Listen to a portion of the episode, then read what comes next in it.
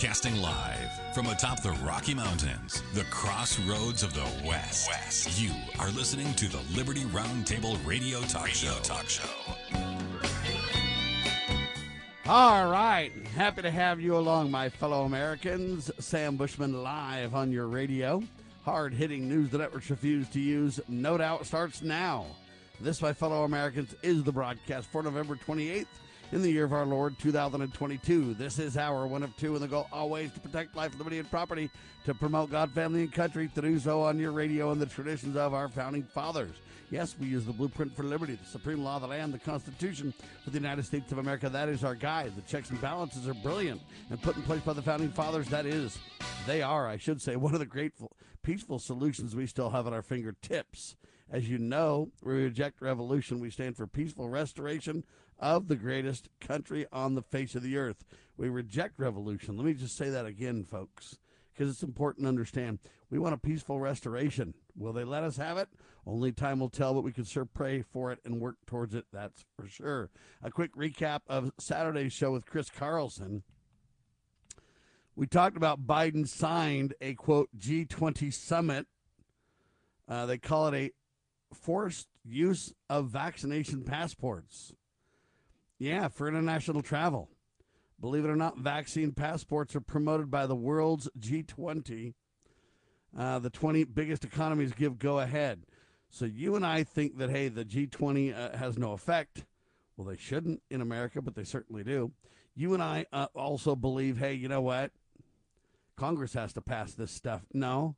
Well, they're supposed to, but they don't. The bottom line is Joe should be impeached over this. But while you and I thought, man, COVID's over, thank heavens we finally got through that. No, they're literally pushing for vaccination passports for international travel. Wow. We also talked about it with Small Business Saturday, uh, and we want you to support small business. We talked about the fall of the crypto cabal. FTX was a massive money laundering slush fund. They say for Democrats, apparent self hack to drain all assets. That's Mike Adams, but I appreciate his point, but it's not Democrats. It's really the deep state, folks. Cryptocurrency is a highly speculative casino currency that has absolutely no intrinsic value at all and is unconstitutional to be used by governments. Now they're trying to back into a quote government backed cryptocurrency. It is a shame. Gold and silver is God's decreed constitutional money and it requires labor to extract it from the earth and it has intrinsic value. Joel Skousen says he's never been a fan of cryptocurrency. Uh, I can see why. Frederick Bastiat, we talked about the broken window fallacy. When a portion of wealth passes from a person who has acquired it without his quote consent and without compensation, folks, a sin has been committed. There's been a violation of property rights. There's been an act of plunder. Frederick Bastiat. Life, liberty, and property do not exist because men have made laws. On the contrary, men made laws to protect the existence of life, liberty, and property that existed beforehand. The great lie is that if the government doesn't do it, nobody will. Second hour, we talked about what is law, what is liberty, and why do we study good law if we can't currently practice good law because laws are eternal. Learning to understand the proper role of government and self governing individuals is critical to restore the republic. We finally talked about the great lie.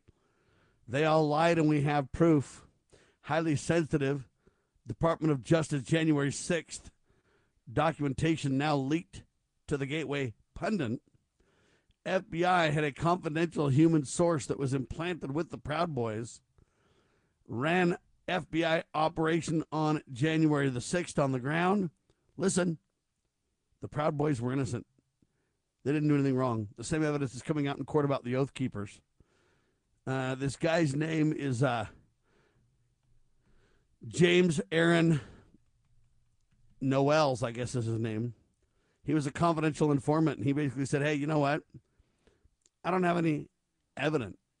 All I know is they're basically facing decades in prison. Many of these guys." And this handler said, "Look, they didn't do anything." According to Joel Skousen's World Affairs Brief, more information even came out. Brian Higgins, congressman, trapped Christopher Wray into admitting with a pointed yes or no question did the agents and or anyone else were they directed by the FBI? Wray wouldn't answer. If that's not a yes, I don't know what is. And anyway, last point vaccinated people make up the majority of COVID deaths in the U.S. for the first time since the great COVID lie. Man, we talked about a lot on your radio. Without further ado, let's bring on our co host for today, Dr. Scott Bradley, freedomsrisingsun.com. Welcome back. Any comments about uh, Saturday's show? Oh, yeah. it would be unusual for me to not have a few comments. Um, first of all, um, well, I don't know. We don't need to spend the whole time on it. So, uh, but I, uh, I want to take somewhat of an issue with this uh, G20 signing by um, Joe Biden. Amen. Uh, his signing does not make it law. His signing does sure. not make it affect the Constitution. His signing does not make it have power over the uh, citizens of the nation. Um, it is a just a scurrilous agreement that a president that probably doesn't have the brain power at this point to be able to know what he signed. Uh, it, that's all it is. Now, if you read the Constitution, people will see that the you know, and we could go through the Article Six stuff that some people try and perversely twist to make it sound like it might be, but it isn't. But that that would take probably the whole show. Article Six talks about treaties um, that are in conformance with the United States Constitution become the law of the land. And of course, the American founding fathers spoke extensively about the limits and bounds of treaties. Treaties are only in effect for that which treaties were designed to do, commerce, for example, trade, those kind of things. But the uh, but the founding fathers specifically and unequivocally denied that signing a treaty changed the Constitution. And use your logic, reason, and or circumvented the Constitution, for that matter. Correct.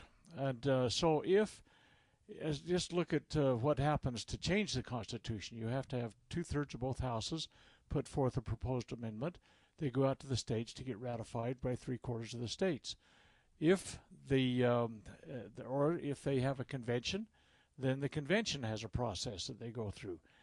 But if you just had a presidential signing, it would preclude the right of the people to alter or abolish their constitution because the people are not involved, and the consent of the governed never is engaged. So those bases alone. But we also have Supreme Court decisions.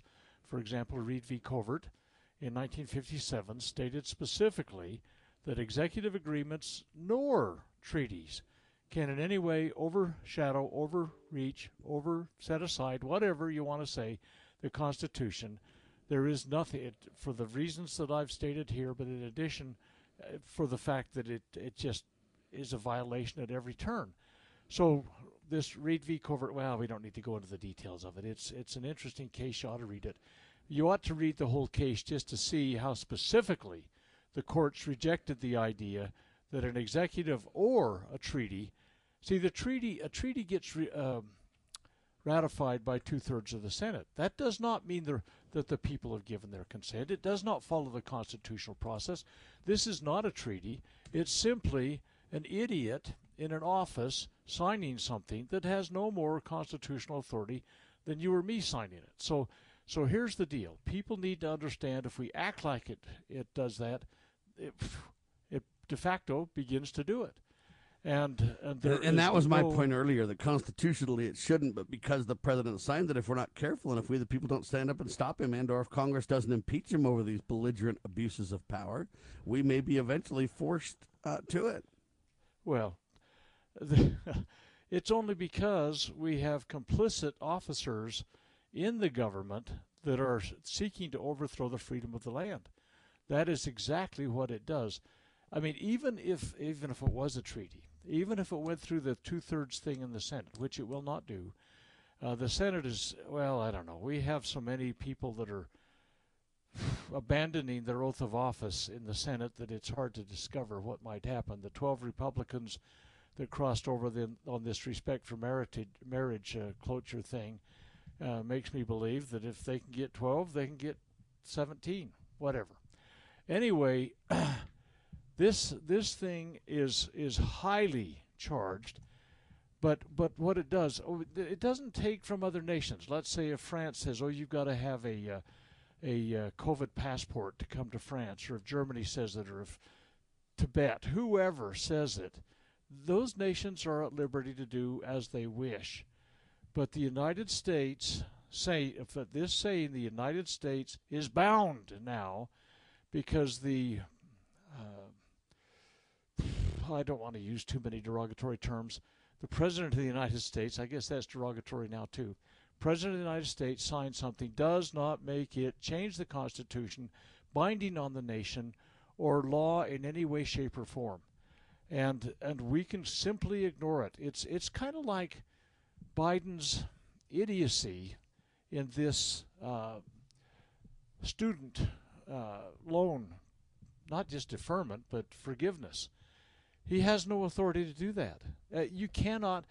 All all legislative authority is found in the first article of the United States Constitution to be in the hands of the House and the Senate. And, and those guys created some things that are illegal, unconstitutional, everything anyway. But the courts. Yeah, sadly, they say back. the Constitution uh, is set aside when a president becomes a dictator, folks. And the truth of the matter is, that's a lie. But uh, unless we, the people, demand on the rule of law, it's going to be trouble. Hang tight. Sam Bushman, Dr. Scott Bradley, freedomsrisingsun.com on your radio.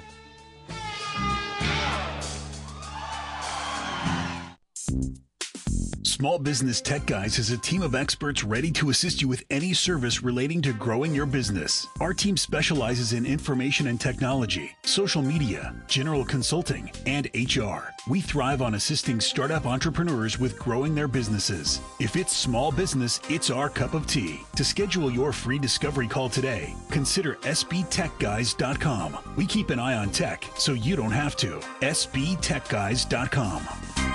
Have you ever heard of Loving Liberty Ladies? Well, the Loving Liberty Ladies are here to help you learn our American heritage and the way it affects today's society. The Loving Liberty Ladies also have a discussion guide called Proclaim Liberty. And with this guide, you can start your own group in your hometown. Get yours today on our website at lovingliberty.net. Look for our lesson supplements too. They're free. To hear all the special offers and to join the fight for freedom and liberty, please go to lovingliberty.net. Why does the left lie constantly? Because they get spiritual power from lying. The lies come from Satan, the father of lies. John 8:44. Here's how the political lying process works. Satan provides the beast with a lie. Then the more they use the lie, the more spiritual power they get. Look, the media is a lie multiplier, and this multiplication gives more evil spiritual power to the beast, and that can overwhelm and even deceive the body of Christ, especially when the body is being disobedient to the head. The churches today are incorporated, so they're subordinate to human government. They obey the beast and do nothing to restore our national relationship with God. And the government shall be on his shoulders, Isaiah 9 6. That verse is not for the present day church, rather, it is for the end time church, the body of the line of Judah. A message from Christ Kingdom Ministries.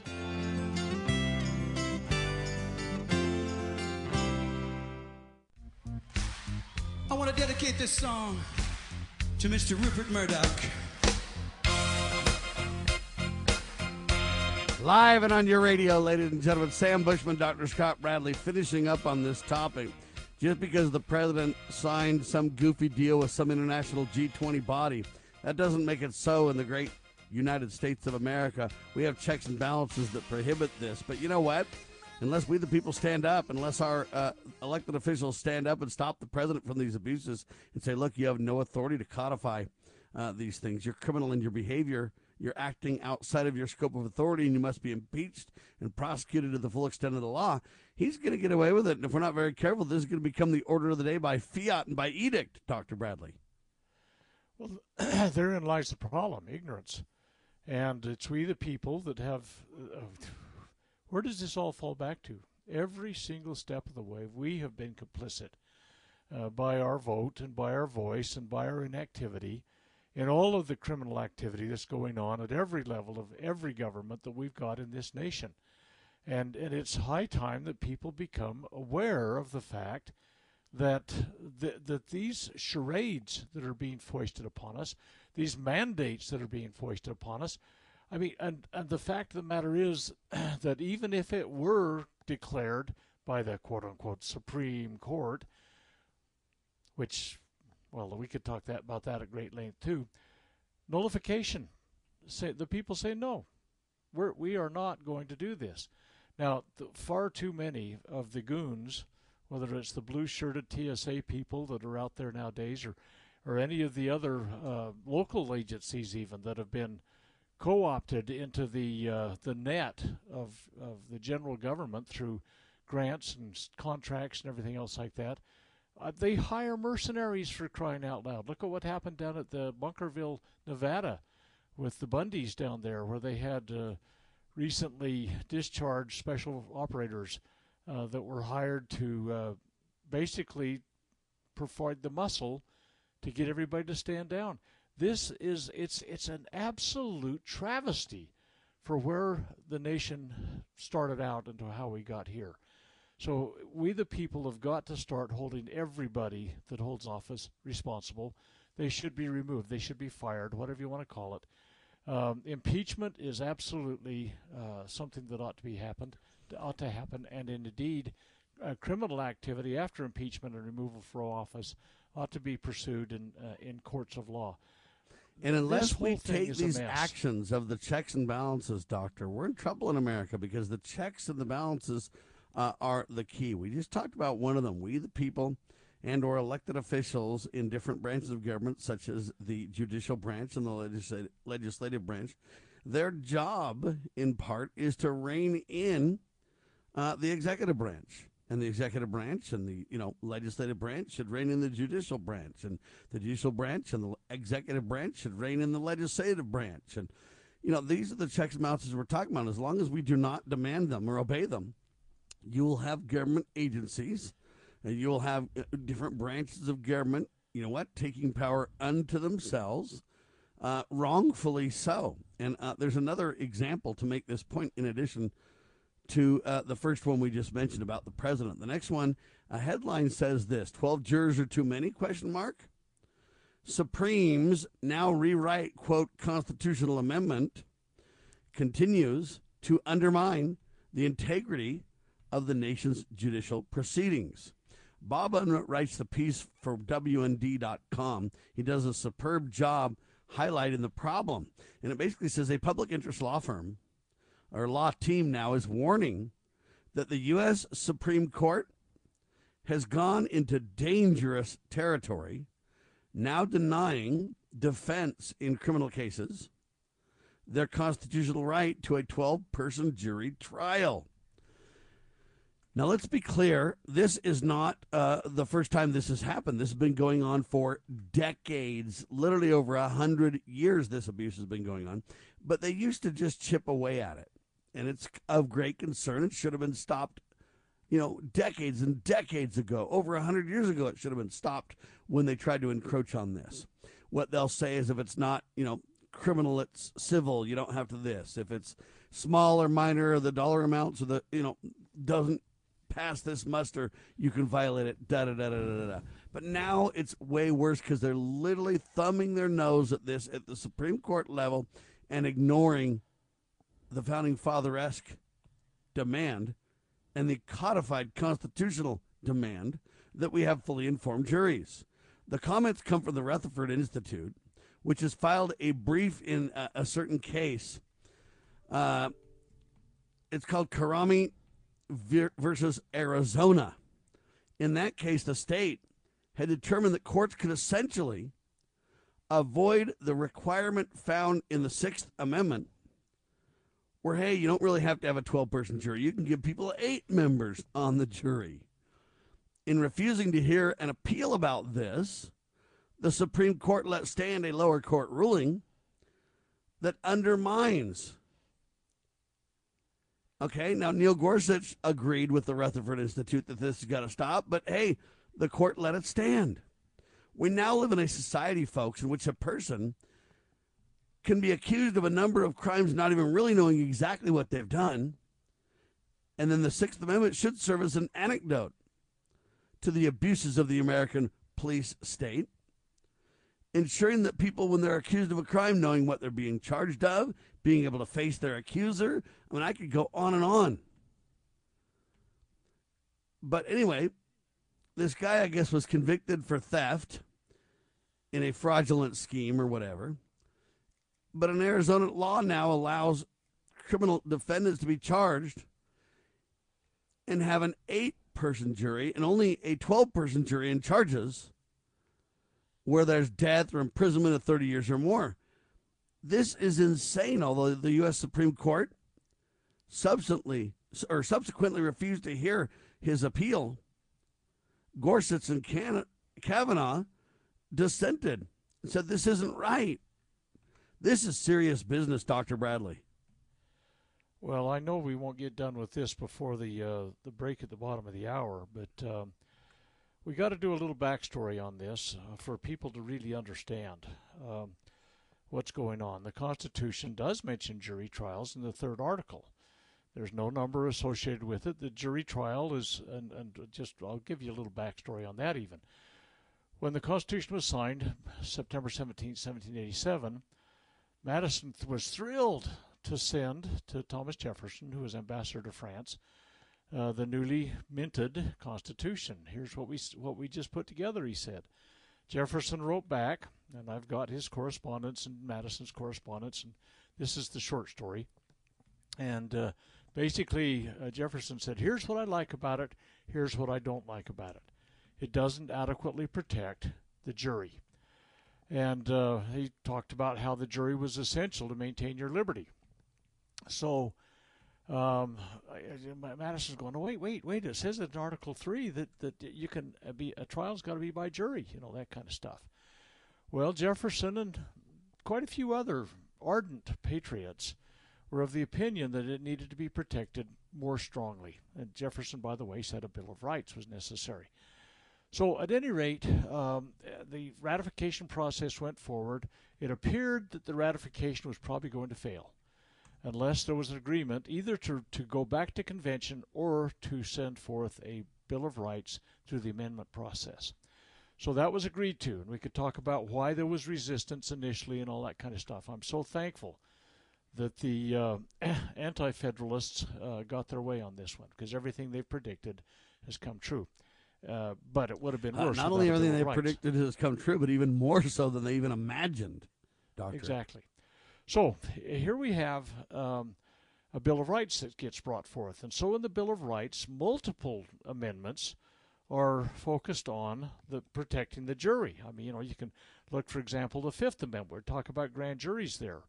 Uh, the Sixth Amendment talks about having these uh, impartial juries. The the Seventh Amendment, if something is more than a twenty dollar controversy in civil suits, you get a jury.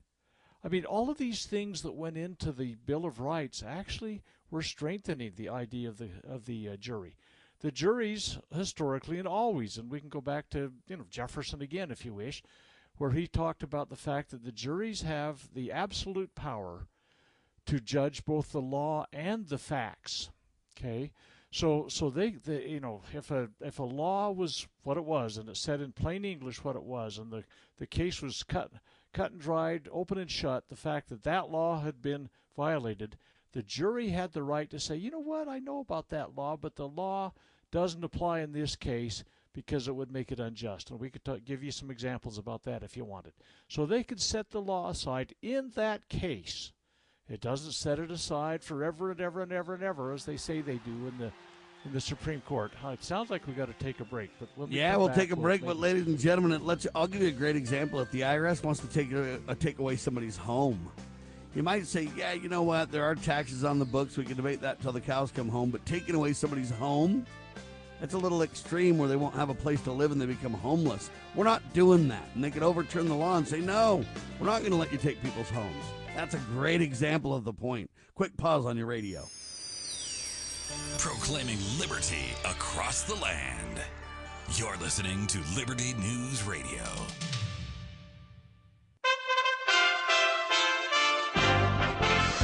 USA Radio News with Lance Pride. The Houston, Texas Independent School District canceled classes on Monday due to a citywide boil water notice. The boil water notice is in effect for the entire city as well as some West University residents. Officials say the water pressure at a purification plant dropped below the state's required minimum 20 psi. Houston Water Director Yvonne Williams Forrest on KHOU 11 News last night. The system pressures are above the regulatory requirements.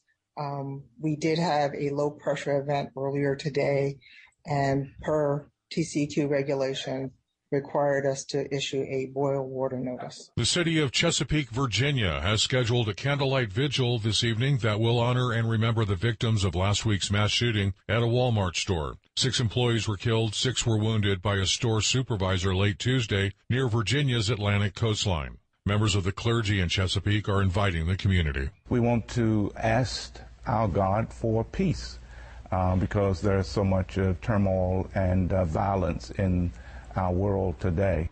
Law enforcement authorities in six different countries have taken down a super cartel of drug traffickers controlling about one third of the cocaine trade in Europe. Europol says 49 suspects have been arrested during the investigation. The raids took place across Europe and the United Arab Emirates throughout November. Over 30 metric tons of the drug was seized during the investigation. A landslide has taken the lives of seven souls Sunday on the resort island of Ischia, Italy. Officials said those lives lost included a three-week-old infant and a pair of young siblings buried in the mud and debris that hurled down the mountainside and through a densely populated port city off the coast of Naples. USA Radio News. With PatriotSoftware.com, accounting and payroll, keep your time and. Mike Kappel here, serial entrepreneur with words from another happy payroll customer. It's very easy to use. From the login and the setup was extremely easy. I didn't have to call anyone for help. I was able to do it on my own. And I love the fact that I can run my payroll and print my pay stubs, and then you guys do all of the filing for me. So I get a quarterly report that everything's been filed on my behalf and then at the end of the year I can print out my W-2s. So I use you guys. I tell everybody it's the easiest thing I've ever done. Why anybody doesn't use y'all, I don't know. Visit us at patriotsoftware.com. Use promo code RADIO and get two months of payroll free. That's patriotsoftware.com. With PatriotSoftware.com, accounting and payroll, keep your time and money.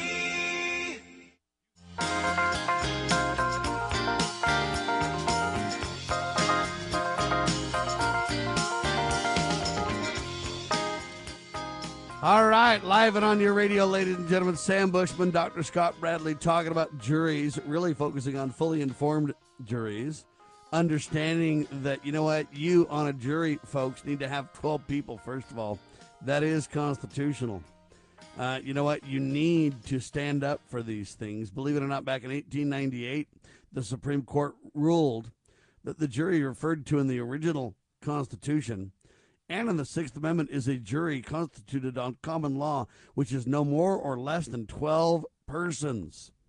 Blackstone wrote that no person could be found guilty of a serious crime unless the truth of every accusation was confirmed by 12 of his equals and neighbors. Okay? This is serious. And we've seen this being chipped away at for a long time. The simplest of which is jury uh, receives instructions from a judge that doesn't let, give them the latitude that they really have, the authority they really have, via jury instructions saying, "Hey, here's what you've got to do, or here's what you can do, uh, or can't do, or or etc." Uh, but the greatest of which is the Supreme Court literally saying, "Hey, we could just put eight people." Or in Florida, they in the early '70s, they had, well, let's just do six people on the jury or whatever the reason that the bar was set so high was to to defend the innocent, Dr. Bradley. Let's be clear, unless someone wants to find fault, that there is not a number for a jury in the Constitution or in any of the amendments. And uh, and so, just having said that, though, let me just also concur that Blackstone and others wrote extensively about the juries and their numbers but it was not written into the Constitution. And so people will say, see, you don't have to go. No, it doesn't have to be 12. But historically, and by all previous precedent, the well, let's just go back even further. The uh, the idea of juries did just pop into Jefferson's mind when he read uh, Madison's letter. It was something that had a 400 year at least history that was well understood, well practiced by those that were sitting in office in the United States at the time all these things were happening. And that for I mean it's it's like the 400 year practice of um, impeachment. I mean they had a clear understanding of this as they wrote it into the Constitution. And there was a standard that was there. And, and this idea of 12 had been long, a long standing standard. Again, it's not written into the Constitution. But the fact of the matter is that this has been whittled away and whittled away. It's, it's a slice at a time destruction of this. This thing that was so ardently held by Jefferson and the others of the Anti-Federalists that uh, that wrote and said we got to have protection of juries, we got to have a Bill of Rights, etc. These things were well established. Now, again, on the other hand of that, were the guys that wrote the Constitution that said, "Yeah, we know that. We didn't we didn't violate any of that stuff. In fact, we wrote juries into the third article." At any rate, they wanted it more further protected. And so, again, where it says if you have a civil suit that exceeds $20, you get a jury. And, and all of this stuff, I mean, it's kind of like, how much do we have to say? You, this is the way it was. Well, and, and is. and they try and to violate this because of expedience, ladies and gentlemen. This is where 90% of uh, the violations of the checks and balances and the protections that we see, it's all under expedience. They say, well, golly, twenty dollars isn't a big enough number, and or it's not a big enough crime, and or and they say it's too much of a pain. Well, that just kind of proves the point. If it's too much of a pain, maybe a lot of these things shouldn't even be prosecuted at all if it's too much of a pain. How much of it comes down to little tic tac fines or this or that that eat out the substance of the people and stuff like this they wouldn't be able to continue if you got a traffic ticket and they wanted to charge you 150 bucks they had to have a jury every single time see? They wouldn't be giving out all these traffic tickets. But if you can violate the jury and just say hey we can just uh, fine you assign this ta- and you got to go then and prove your innocence or pay up kind of an idea this is where we've been nickled and dimed and harassed and abused. And you go read the Declaration of Independence and you get the point that they're making that it eats out the substance of the people and violates the rights. The Sixth Amendment, ladies and gentlemen, was intentionally put in place to serve as an anecdote to the abuses of the American, quote, police state, folks, ensuring that when people are accused of a, quote, crime, and that's criminal or civil, they divide that up and try to play games too, but a crime they know what they're being charged with. They are given the opportunity to have a fair, speedy, and public trial, an impartial jury, the right to an attorney, and the chance to confront and question their accusers. All these things are in place, and every one of these things are under assault including, well, we would normally have a public trial, but because of the COVID, we got to go ahead and have you on a, uh, well, you can't even be in person, and you can't, certainly, you can't face your accuser there now. Uh, and this is the problem we're facing. Every aspect of this is being literally abused and slaughtered from a speedy trial uh, to facing your accuser uh, to due process of law, etc., etc., et cetera, et cetera everything under the sun in this is being assaulted like you wouldn't believe because this is one of the greatest protections. This is the last line of defense, uh, if you will, Dr. Bradley. Well, it's the last line of defense before the Second Amendment. But the, the fact of the matter is, if we violate this to this point, at some point, uh, there will be uh, imposed upon the people almost a revolutionary response that uh, that is violent, and that's what we'd like to avoid. All of these are safeguards We've talked in many occasions on your program about how the American Jurisprudence Program was designed and developed by the American founders. If it had a bias at all, it was biased in favor of the accused. So they did everything they could to prevent the accused from being ramrodded and railroaded into an unjust solution, an innocent person convicted. and and so they protected at every turn. And the jury is one of the the great bulwarks against that problem, and and so. Uh, all of these founding fathers believed this. All of them knew this historical 400 years of experience and everything else like that. This was plainly on the table. And it's interesting to me. Let's go to the Sparks case, uh, Spark case of 1895, where um, this idea of jury nullification was largely set aside by the uh, Supreme Court. I think it was a 6-2 decision, if I'm recalling it. But at any rate, they says, no, no, you can only you can only apply the law. Okay, and that was never the case. And again, we can go back and look at American founding fathers. We can look at the historical precedent where if a law existed in plain English and it said blah blah blah and blah blah blah happened, and they according to the judge, you've got to find him guilty. Well, sometimes applying the law is unjust. In the case, for example, of a, a small uh, woman that was attacked by a, a large brute that uh, was uh, I mean, he there was no way she could defend herself unless she shot the guy. And there was a law that says thou shalt not shoot anybody. She was guilty according to the law. But the jury could say, you know what? We're setting aside the law because she has a right to defense. And she could shoot the guy because he was attacking her, and we don't give a hang, and she goes free.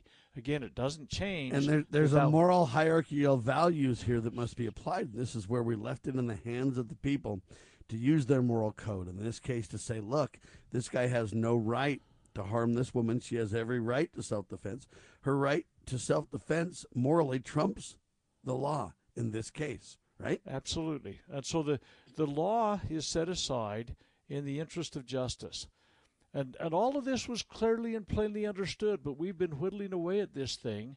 And, and by the way, we the people are again complicit in this and we're complacent and all those kinds of things because we the people oftentimes go to the greatest of lengths to try and avoid jury duty. And and by the way, they try to find the people to be on juries that live under a rock or something, the most ignorant and uninformed people they can find. No, that was never the intent.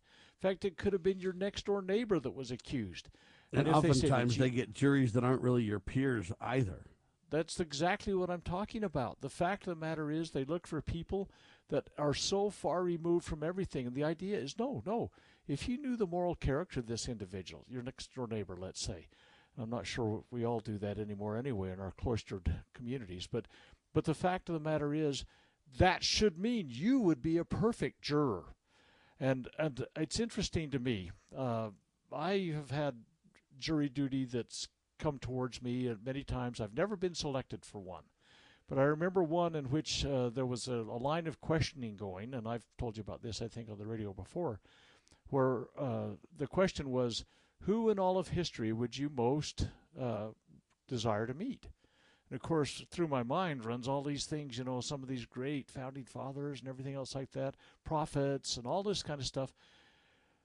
But the greatest of all the great is the Savior. And so my answer was the Savior. Go ahead and skip this break, would you guys? Thank you. Keep I- going, Doctor. I- well, that is who I would most like to meet in all of history, the Savior. In spite of all these other great ones too that I'd like to meet too, but he over trumps. Oh, that's maybe not a good term. He he overarches the rest of them. At any rate, I was eliminated, and and Dang, I I you didn't can't be talking about Jesus in the court, buddy. Oh, come on! You're that, challenging the little stretch. judge. So I was I was eliminated, but the fact is I answered honestly. So I think they try to get. By the way, I I don't know who overruled me, uh, whether it was defense or prosecutor. I assume it was the defense, because the guy was on a a morals charge for some immoral activity that was happening uh, in our community with uh, with some minors and stuff like this. And it's kind of like we can't have a guy that wants to judge using the Savior's law, whatever. At any rate, I was kicked off. But mo- so many people nowadays do everything in their power to avoid what is one of the last, the last guardrails, if you will, before we go off the cliff, and and actually have rebellion. And and most people are saying, "Oh, I can't be bothered with that." I mean, my goodness, I, I've got to take the garbage out that day or whatever. I mean, and the fact is that uh, I have sat through, start to finish, jury trials and watched them bring back verdicts that reflected their complete ignorance of everything upon which our great republic is founded. I mean, I have been amazed at this. So they're whittling away by by saying no, you can't have somebody with a moral basis of their, you know, the way they look at life. You can't have somebody that's ever been informed about it. You can't have somebody that has ever given any consideration about other than anything what how long does it take to boil an egg or something like that. Yeah, the more fully informed you are as a juror, the more they don't want you there. They want juries that simply uh, rubber stamp the judge's quote, you know, dictated orders to the jury. They don't want people to be fully informed. They don't want people to understand they can judge the law. They don't want people to appeal to God and God's laws uh, for guidance. They don't want people that are fully informed and understand the proper role of limited government. They don't want these things because what happens is the people start to set case precedent um, in the favor of we the people and in the favor of the, the, the rule of law in America. They don't want that. They want judges to determine the outcome. They really want to have the the visual of a jury, or the you know the feeling of a jury so that everybody feels like, oh man, yeah, we're doing this thing right. But they don't want any part of what a real jury stands for or does. A fully informed jury. They want no part of that knowledge, that um, understanding of the, the law as well as the case before them, uh, looking to God for moral guidance, to prioritize morals, etc. They don't want those kind of people. They want rubber stamp people, Doctor. Well, indeed, they seem to, and and the bias now that I sadly have to admit is often the case. The bias now is in favor of the uh, um, in, in favor of the prosecution. It's it's a complete flipped on its head kind of thing from where it was back in the American founding era, and so we're getting less and less justice. Which, by the way, um, is is a big issue in in why revolutions occur if there if justice cannot be found in the in those that that uh, sit at the head of the government or those that are are in the justice seats, then the people become dismayed, and and uh, the idea. Well, let's look at the pre- preamble of the Constitution. The intent was to establish justice. And that example we threw out about the small woman being attacked by a large man and having to defend herself, it was only the only true, just way to carry that out was say, yeah, she could defend herself. But but when that stuff becomes questionable, again, we lose promote the general welfare, which is again talked about in the preamble. The general welfare is predictability and stability. That's good government.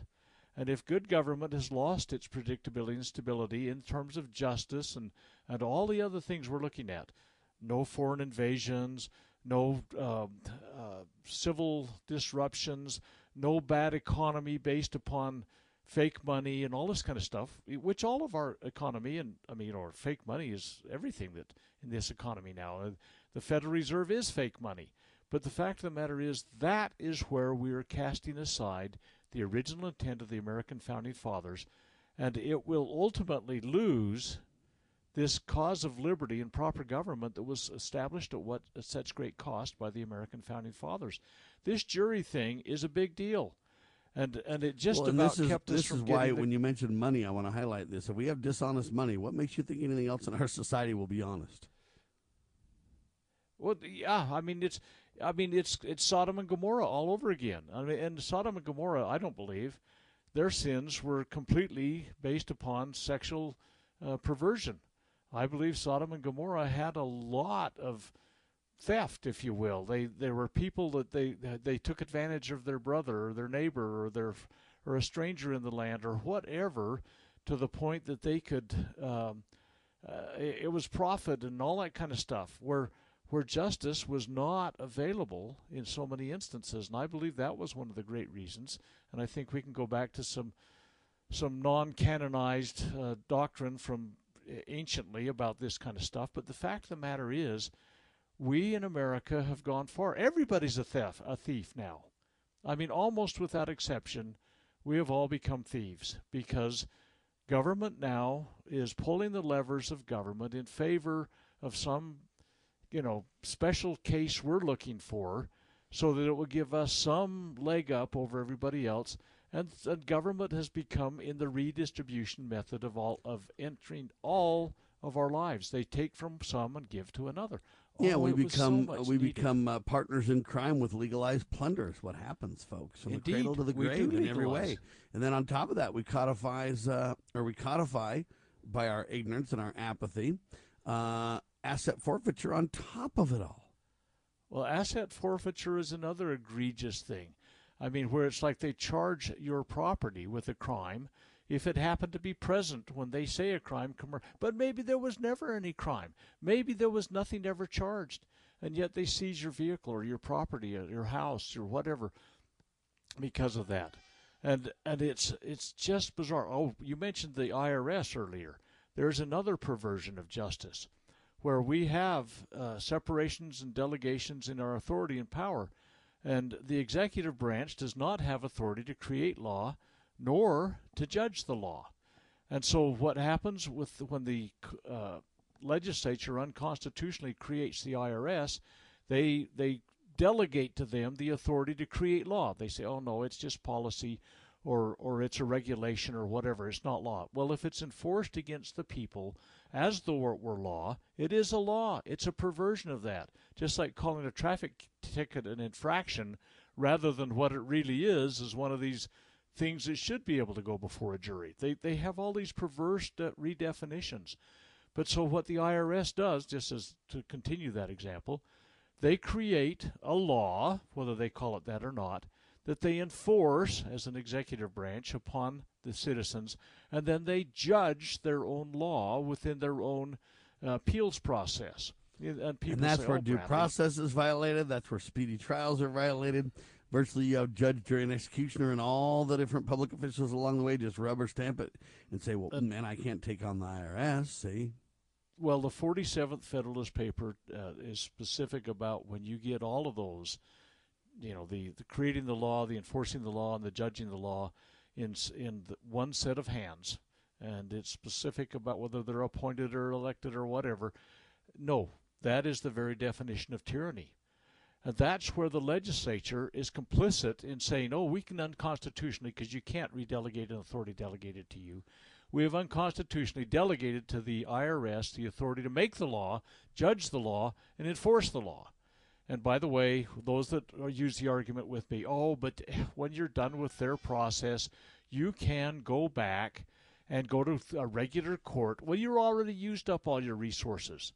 You can't say that you have an unlimited amount of resources. You're worn down, you're worn out. You probably have been incarcerated for some period of time. And the fact is that you, there is not due process in this whole thing. So, so we are whittling away at these these great guardians of we used to justice. whittle. Now we're taking huge chunks, though, and that's the whole point, Doctor. And, and the Supreme Court, in its ruling, uh, you say, oh, that's such a little thing. You can do it with eight jurors as well as 12. But, but you start getting away from, you know, you, you might get a It just. Have you guys ever seen, who was it? Henry Fonda that was in 12 Angry Men, that movie? Go back and review that again. Sometimes in old movies we say, you know, this is a cut and dried thing, and we have this uh, ne'er do well kid that's up for trial for knifing somebody, and, and we get one guy that's just got that queasy feeling in his stomach. No, well, no, wait a minute. We ought to review this again. I mean, well, think about this with me for a minute, and until finally they bring back a not guilty, and it's like the, everybody's sitting there says, "Wait a minute, what happened?" With the, the, the all the evidence points to this ne'er do well did it, and and when you really review everything with detail, there was one person that made that made a difference. And if yeah, you say, if okay, there we was can have a eight, jury that of one person wouldn't have been there, buddy. Yep, but if you only had one person on a jury, if you can if you can cut it to eight or six or or you know four, or Why not just leave it to the yeah. judge? It'd be so much simpler. It'd save a lot of money. See, and they go the down thing. these and they go down these roads of dishonesty. One more topic before the end of the hour because it's happening today, and I've got to mention it to you. The Senate will convene today at 5:30 p.m. Eastern Time on the law they're trying to pass called HR 8404. It's a measure, ladies and gentlemen, that will impose same-sex marriage and force states to, quote, honor and obey California insane pedophilia child bride laws, along with just about every other perversion of marriage you can think of, folks. Uh, they're going to convene today to push that legislation, shove it down our throats. And sadly, many churches are going along with this. Sadly, uh, Republicans are, are uh, supporting Democrats in this. Uh, it's become a deep state perversion. Sadly, that's even being backed by churches. And when you debate it with people because some churches stand for it, it's impossible to break through and help people understand how abusive this will really uh, be. We've got to stand against this today, Doctor. There's still hope. No, there's not. And I hate to say that, but they've counted the votes. They know that when they call it together today, they've got the votes. But here's the deal I would say all churches are not doing this. It's only left of center churches that are supporting this. And those churches that have come from what we would have considered to be more traditional and more conservative, they're coming there because they have had their butts protected by the amendment that's been put on this. Okay? They have said, oh, no, no, no, we'll throw everybody else's God given right to make decisions on these things under the bus or over the cliff or however you want to put it we will throw them overboard so that we can get protection, so that we as an institution do not have to be standing tall on this law that we're going to help foist on everybody else. It's a perversion. It will ultimately come back and bite them, and there ultimately and finally will find another nail in the coffin, a cutting down of another tree, as we go back to that analogy we've used in the past of a man for all seasons, and how when the wind comes through and all those trees have been cut down, what is going to protect us?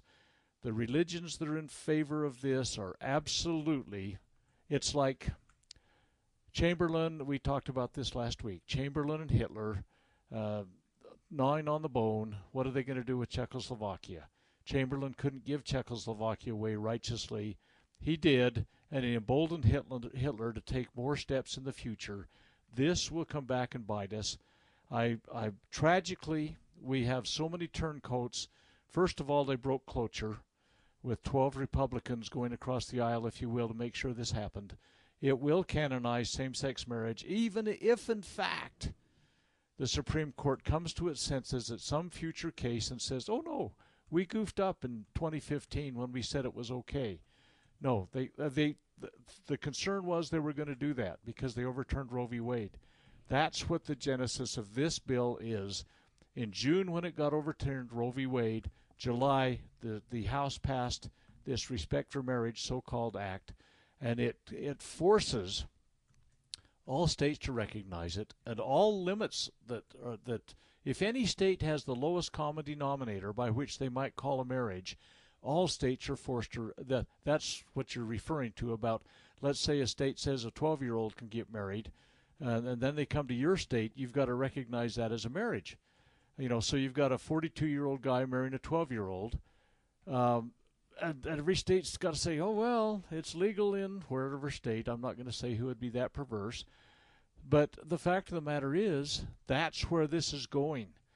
And they're saying, oh, even if the Supreme Court overrules their perverse ruling in 2015, every state now has to recognize all of these other twists and turns. So, uh, you know, really, the, the problem is they've counted the votes. And so I'm sad to say that. And I understand your point, but I say we've got to call our congressmen and senators. We've got to do everything we can to Go hopefully pray for a miracle. Go on record. Uh, it's David and Goliath, and let's give David a few stones and see what uh, what we can do. Our prayers are that we can stop this. I agree with Dr. Bradley. It looks bleak, but I also agree the vote is today. You need to contact your U.S. Senator and ask them to vote no to save religious freedom, ladies and gentlemen. I just want to get that on the record, and I want to uh, be on the record as against it, and I want to do everything we can to hopefully pray for and hope for a miracle, ladies and gentlemen. We need your support. We need your help now. For Dr. Scott Bradley and Sam Bushman, our prayers are with the greatest country on the face of the earth. Our efforts are to preserve this nation. FreedomsRisingSun.com to learn more libertyroundtable.com, lovingliberty.net. God save the Republic of the United States of America.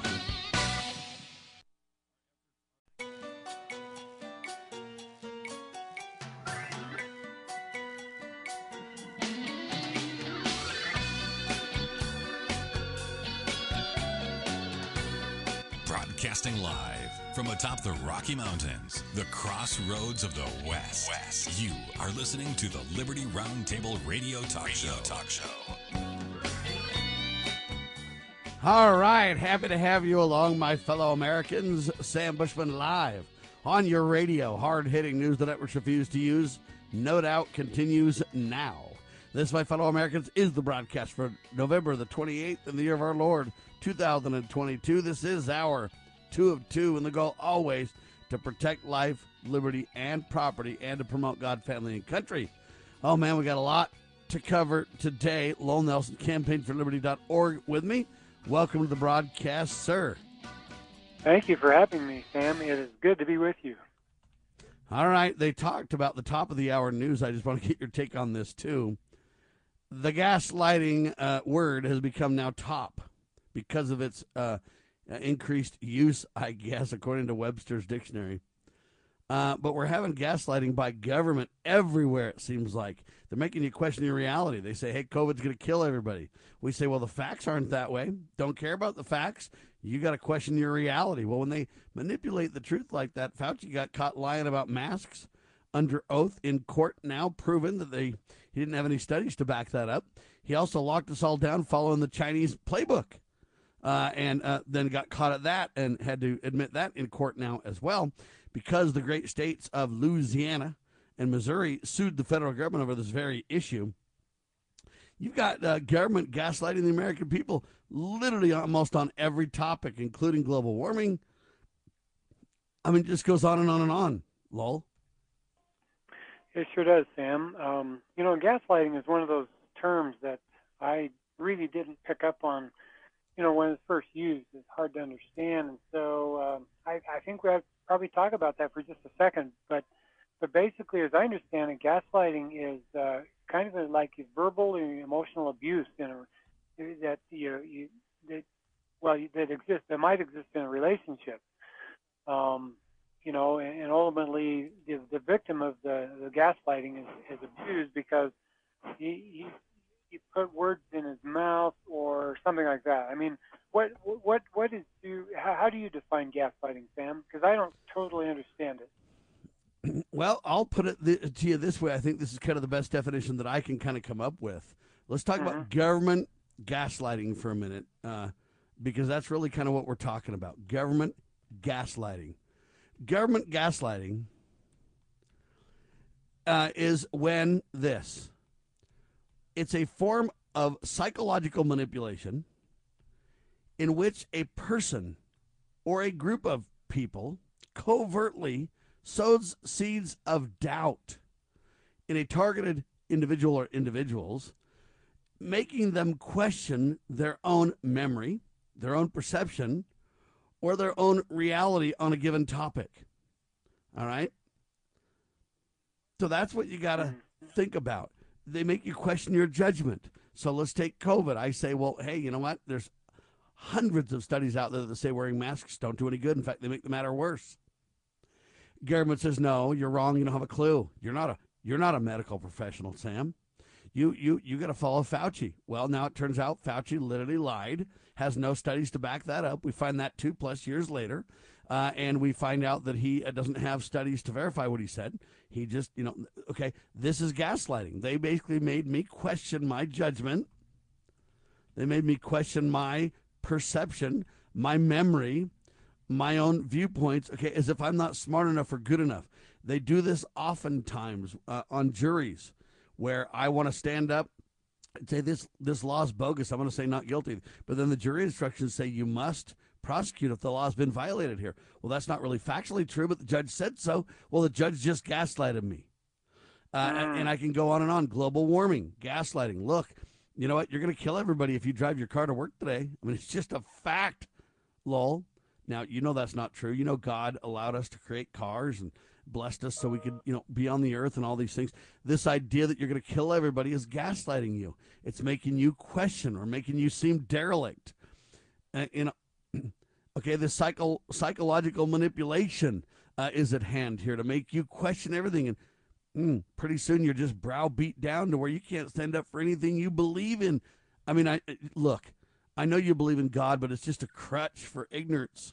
Uh, people who don't know. I mean, you're just you're just demonstrating your ignorance ignorance by believing in God there, uh, Lowell. Because everybody knows that you can't prove there's a God, and so you know you lie, lie on this for a crutch and everything else. And I mean, I, I get that you're kind of ignorant and unstable, and you can't help it and everything. Uh, you, you're a good guy. You're just absolutely confused on that there. See, I've gaslighted you about God now. Uh, anytime that you get browbeat, abused, psychologically manipulated, uh, and this is happening ever increasing by government. And then what they do is they say, see, Sam's peddling fake news.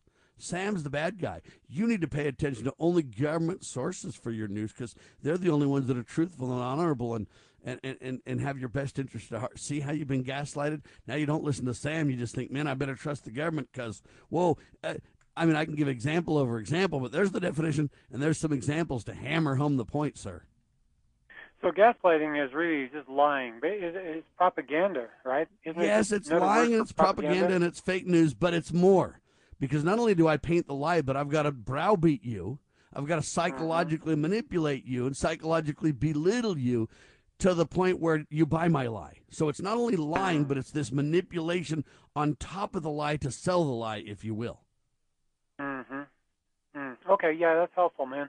I appreciate uh, you know hearing those examples because um, yeah, I mean based on on your examples, we're being gaslighted uh, every day. I mean the news is and and I guess in social media that's where some of it is at its worst because in social media that's where you know that's that's where the lies are spun, that's where the propaganda is spun, and then they and then people who who post on social media, you know, call you names and they and they uh, uh, they call you stupid. I mean, that, I guess that happens in my work. You know, when I'm talking to my colleagues about COVID, for example, they're all in, right? They're they're they're they're they're saying, yeah, they're happy that they got their vaccine, they got their clot shot, and they're happy that, you know, they're disappointed in in me and in others who don't get, you know, don't take the jab, um, and they say you're gonna, you know, cause you know grandma grandma's death because you didn't get the jab and they're saying that everybody who's dying right now is the unvaccinated, right? We have a we have a, a pandemic of the unvaccinated, and you know that's not true. But because they say it often enough and and loudly enough, uh, other people who who don't study the issues they they think they begin to think it's true. They and and so I don't know. It, it's real propaganda. So okay, I, I appreciate that, Sam, and and I see it uh, all over. I see it all over. Yeah, and, and, and the and the idea that everybody loves their vaccinations, then what they kind of do is prosecute or persecute you. They prosecute you in the court of public opinion. They persecute you almost. Shame on Lowell, though. I mean, the guy's running around the office, going to get everybody sick. Uh, you know, he's just derelict in his understanding. He doesn't trust the the leaders, and he, he thinks he knows more about medical than everybody else. And see, now what they've done is they've added and participated in the gaslighting against poor Lowell now. Yeah, yeah, not See, good. they become Sam. downstream gaslighters, is what's happened. All right. Mm-hmm. well, they're going to do this gaslighting over cash, is why I'm bringing this up. Number one, it's the word of the day, uh, according to Webster's dictionary. So I wanted to bring it up, or the word of the year, I guess they say, this gaslighting term. So I wanted to make sure everybody's familiar with it. But they're specifically going to do this when it comes to cash. There's a war on cash, Lowell. LewRockwell.com has an incredible article about this, sir. Sure does, Sam. Um, as you know, and as our listeners know, the globalists they want to, to they want to have a society without cash. They've been waging a war on cash for many years, probably decades. They don't want us using cash. Um, so, in their efforts to um, to go cashless, less, uh, recently the Federal Reserve announced a 12-week pilot program uh, in partnership with several large commercial banks to test the feasibility of a central bank digital currency. That's the CBDC that, that we've been hearing so much about. But the uh, the central bank here in and among the United States is not the only bank to try the federal currency or the digital currency. India is also working on a digital rupee. After successfully running a pilot program to test its digital currency at the wholesale level, the Reserve Bank of India has announced it will test the digital rupee in a retail setting. They are setting the digital rupee um, equal to the fiat currency rupee on a one-to-one basis. So if you have 100 rupees in your bank account in India, then you'd get 100. You could basically trade that for 100 um, digital rupees there uh, in your account. Now, digital currencies are similar to Bitcoin and other cryptocurrencies. Um, and I'm quoting the article now. They exist as virtual banknotes or coins held in a digital wallet on your computer or smartphone. The difference between a, di- a government digital currency and Bitcoin is that the value of the digital currency is backed and controlled by the state, just like traditional fiat currency. End quote. And I, I just laughed when I read that sentence, Sam, because you know that the traditional fiat currency isn't backed by anything. it's it's I mean you can't trade it for gold, can't trade it for silver. Uh, basically, you just trade it for confidence that other people, business people, and other people in the marketplace will accept it if you want to buy something with it. That's the the confidence that, that, basically it's sold with. That's the only thing that's backing the, you know, the fiat dollar and confidence is, is going to be the only thing that's be backing digital currency as well. So the Reserve Bank of India wants each commercial bank in the pilot to test retail use of the digital rupee with 10,000, 50,000 users. Okay, so that's like that's a that's that's a, a small sprinkling of people in India, but it's a, this is a pilot program, so they're just going to test it out in certain cities there in India. There's a war on cash globally, ladies and gentlemen. India is one of the case bed studies, if you will. Globalists in society want society to go without cash or go to something they can control. We'll talk about it more in seconds with Lowell Nelson on your radio.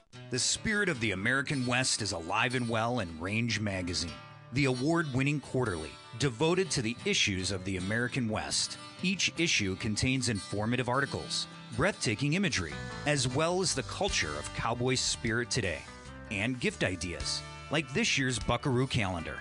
Order online from rangemagazine.com. Loving Liberty Network salutes the spirit of the American West at rangemagazine.com. This is a battle, a battle between truth and deceit, a battle between forces that would enslave this country in darkness, and between a media that wants to present you with the truth. We are being censored.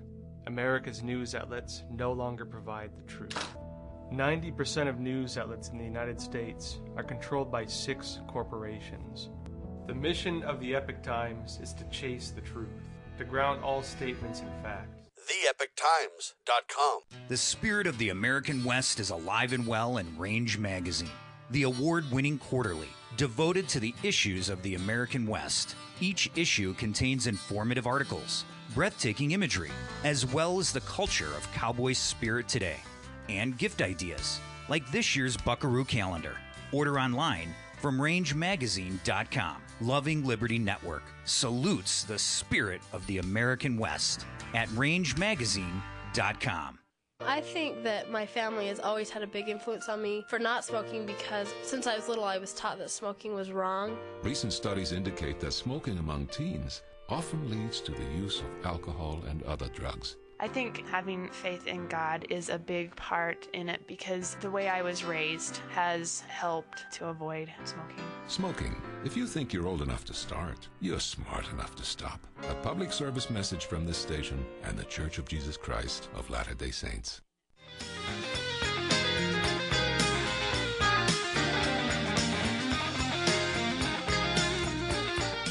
Globalists want society to go without cash, ladies and gentlemen.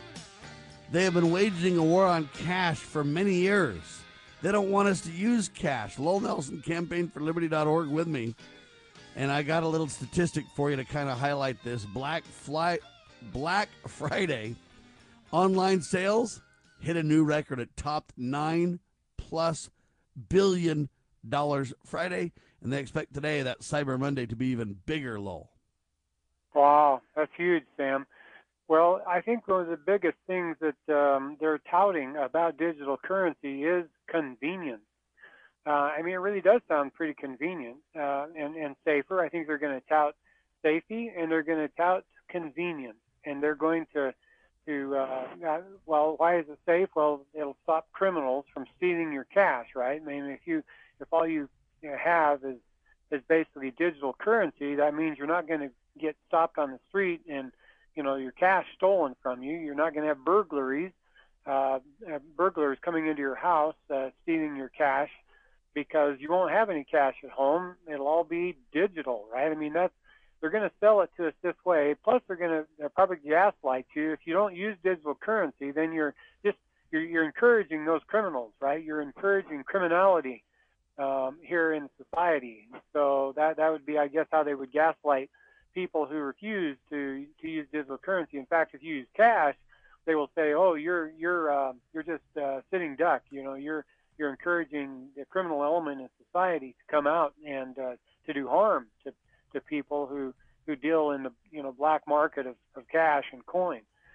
Well, I, I imagine that's how they're going to sell it. Um, uh, just my guess. Uh, but if the if the pilot is successful, the one here in India we're talking about, where they want to have about 50,000 users uh, in retail setting testing digital currencies, uh, and I don't know how they define success, but if the pilot is successful, then the uh, the uh, the Bank of India there will roll out the program to the entire Indian banking system. Now, let me Uh, tell you how they define success really quick so you understand, Lowell.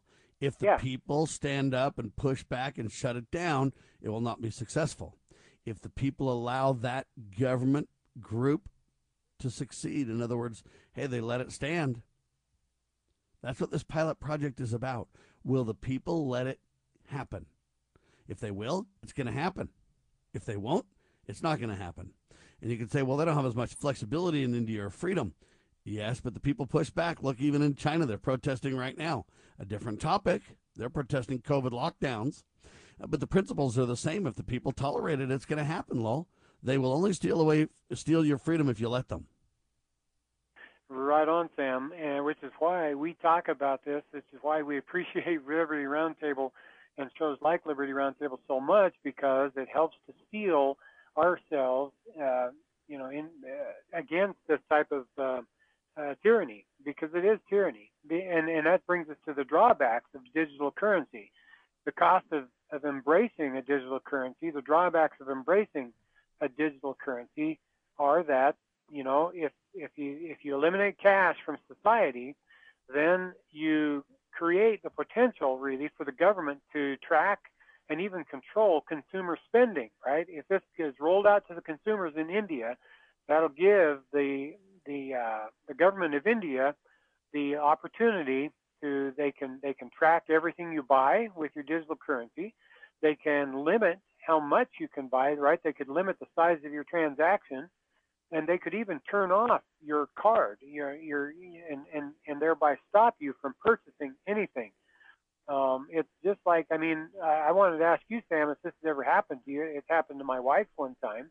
We were on a trip. Uh, she went to purchase some groceries with the credit card and um, they declined to the, her card they said sorry this you can't this credit card you can't you can't use that and um, and so yeah, and so luckily, I mean, I was there with my credit card and or cash. I don't remember which one we had, but um, I was we were able to pay for the groceries that way. But yeah, it's a real discomforting feeling to try to, to buy something, in, but not and then not be able to. and I'm sure the sure the feeling would would be here here would be quite similar if you had you know switched over to digital currency and then you go to buy something all of a sudden you know you're denied then yeah, I had this example happen where I needed to get tires for a car on vacation because uh, uh, on the road, one of the tires got. Uh, it didn't just get a hole in it, but it got destroyed to where you had to replace the tire too. Uh, anyways, and so then I was trying to use my card to go ahead and get that resolved, and the card wouldn't work.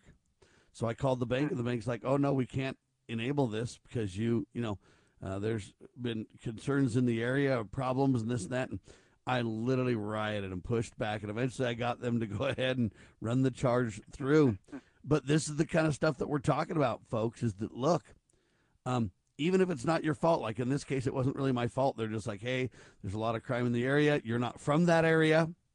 Therefore, we question, you know, all these things. And I'm like, well, look, I just charged this at the grocery store and this at this because I, I've been on this trip. I, I used this to go into my hotel. And then they eventually agreed that I was there and it was okay and they turned it back on.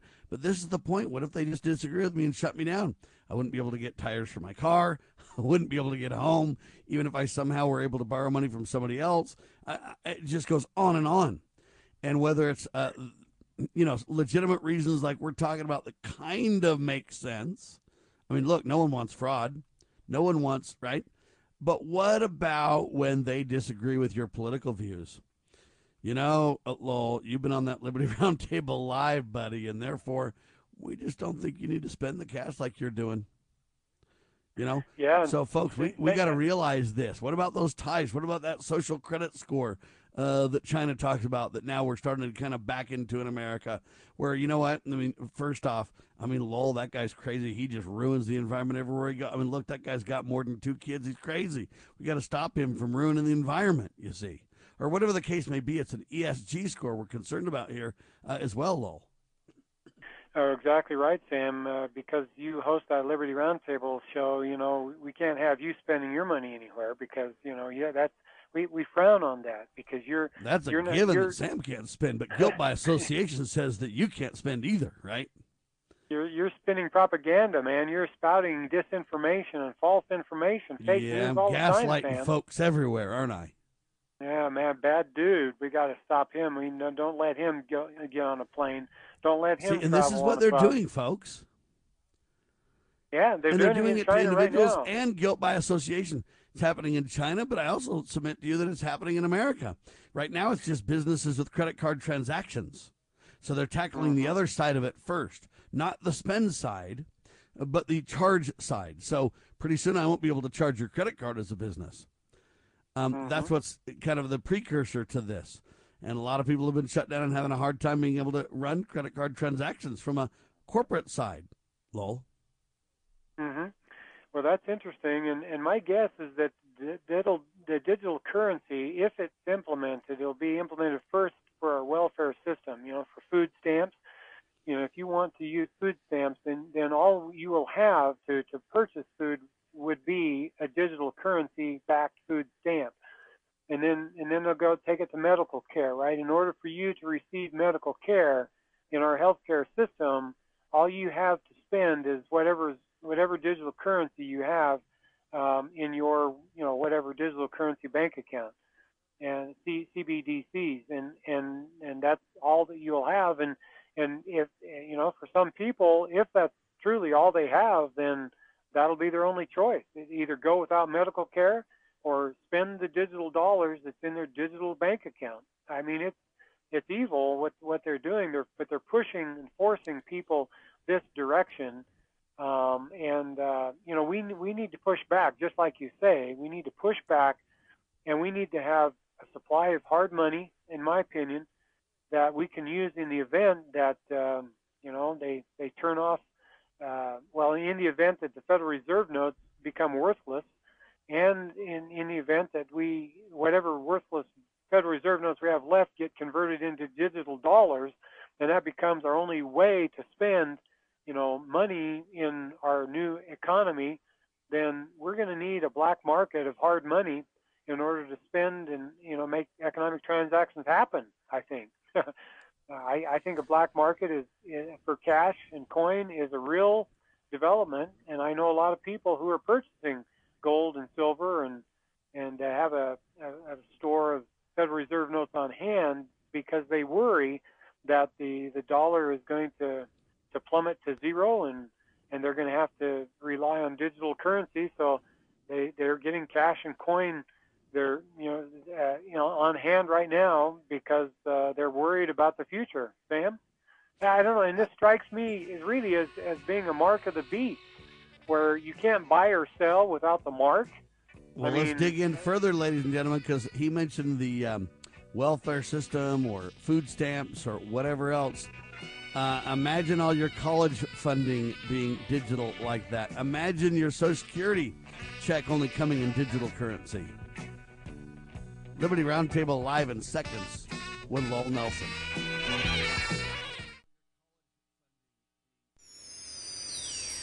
Protecting your liberties. You're listening to Liberty News Radio.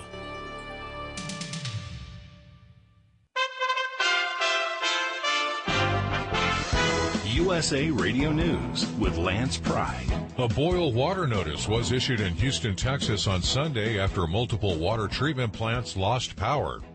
With a population of 2.3 million residents, Houston Public Works advised the public to avoid drinking water without boiling it first for at least two minutes. Black Friday is come and gone. It's now time for Cyber Monday.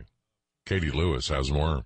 Major retailers are rolling out Cyber Monday deals. That group includes Amazon, Walmart, and Target in what's expected to be the biggest online shopping day of the year. Cyber Monday comes just days after Black Friday. Adobe Analytics says a record $9.1 billion was spent online for Black Friday alone. Adobe adds Cyber Monday is projected to grow more than 5% over last year with more than $11 billion in sales sales. In the USA Radio News Midwest Bureau, I'm Katie Lewis. Maricopa County, Arizona is finally ready to certify their election Monday after 31% of their equipment had failures, leading to some calling it a flawed election, disenfranchising many voters.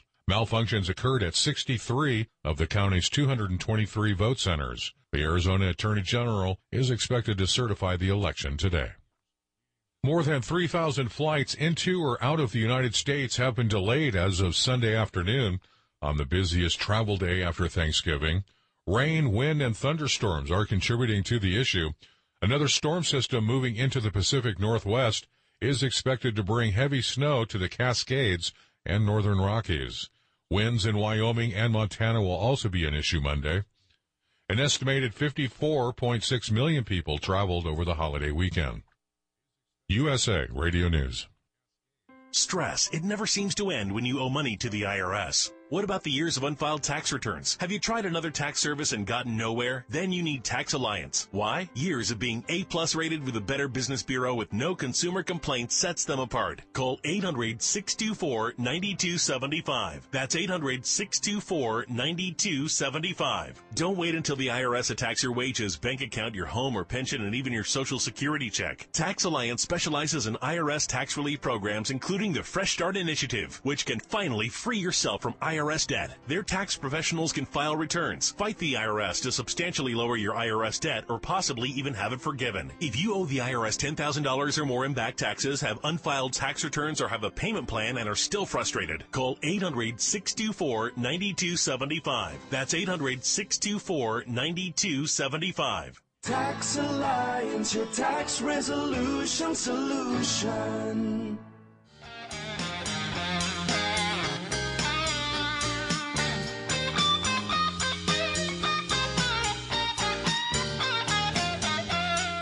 Back with you live, ladies and gentlemen. Lowell Nelson, campaignforliberty.org, and Sam Bushman on your radio. The elimination of cash, ladies and gentlemen, creates more than the potential, the probability of government to track and even control your consumer spending, folks. We must not allow Congress or the Federal Reserve System to implement a quote digital currency to replace the fiat dollar uh, in America. That's what the globalists want because that gives them control, ladies and gentlemen. We have got to stand up against this. And I'm not defending fiat fake currency, uh, but it's, uh, you know, one is bad, the other is worse, uh, is kind of the point, Lowell. yeah. One is bad and the other is worse. No question about that. But we know that the bad is on its way out. The World Reserve currency um, right now is the Federal Reserve note but history teaches us that no fiat currency lasts more than you know 100 years 120 years basically. Uh, you know over the over the dec over the centuries uh, some have lasted as, as as as little as 80 years and some have lasted 120 years. Well the federal reserve note is coming up on 120 years 110 120 years anytime now. And and uh, it, so it's going to cease to be our world reserve currency uh, at some point. We don't know when, but we know that it will cease to be the world reserve currency. And so, what's going to replace it? Well, my my speculation is that the globalists want to replace it with the digital dollar.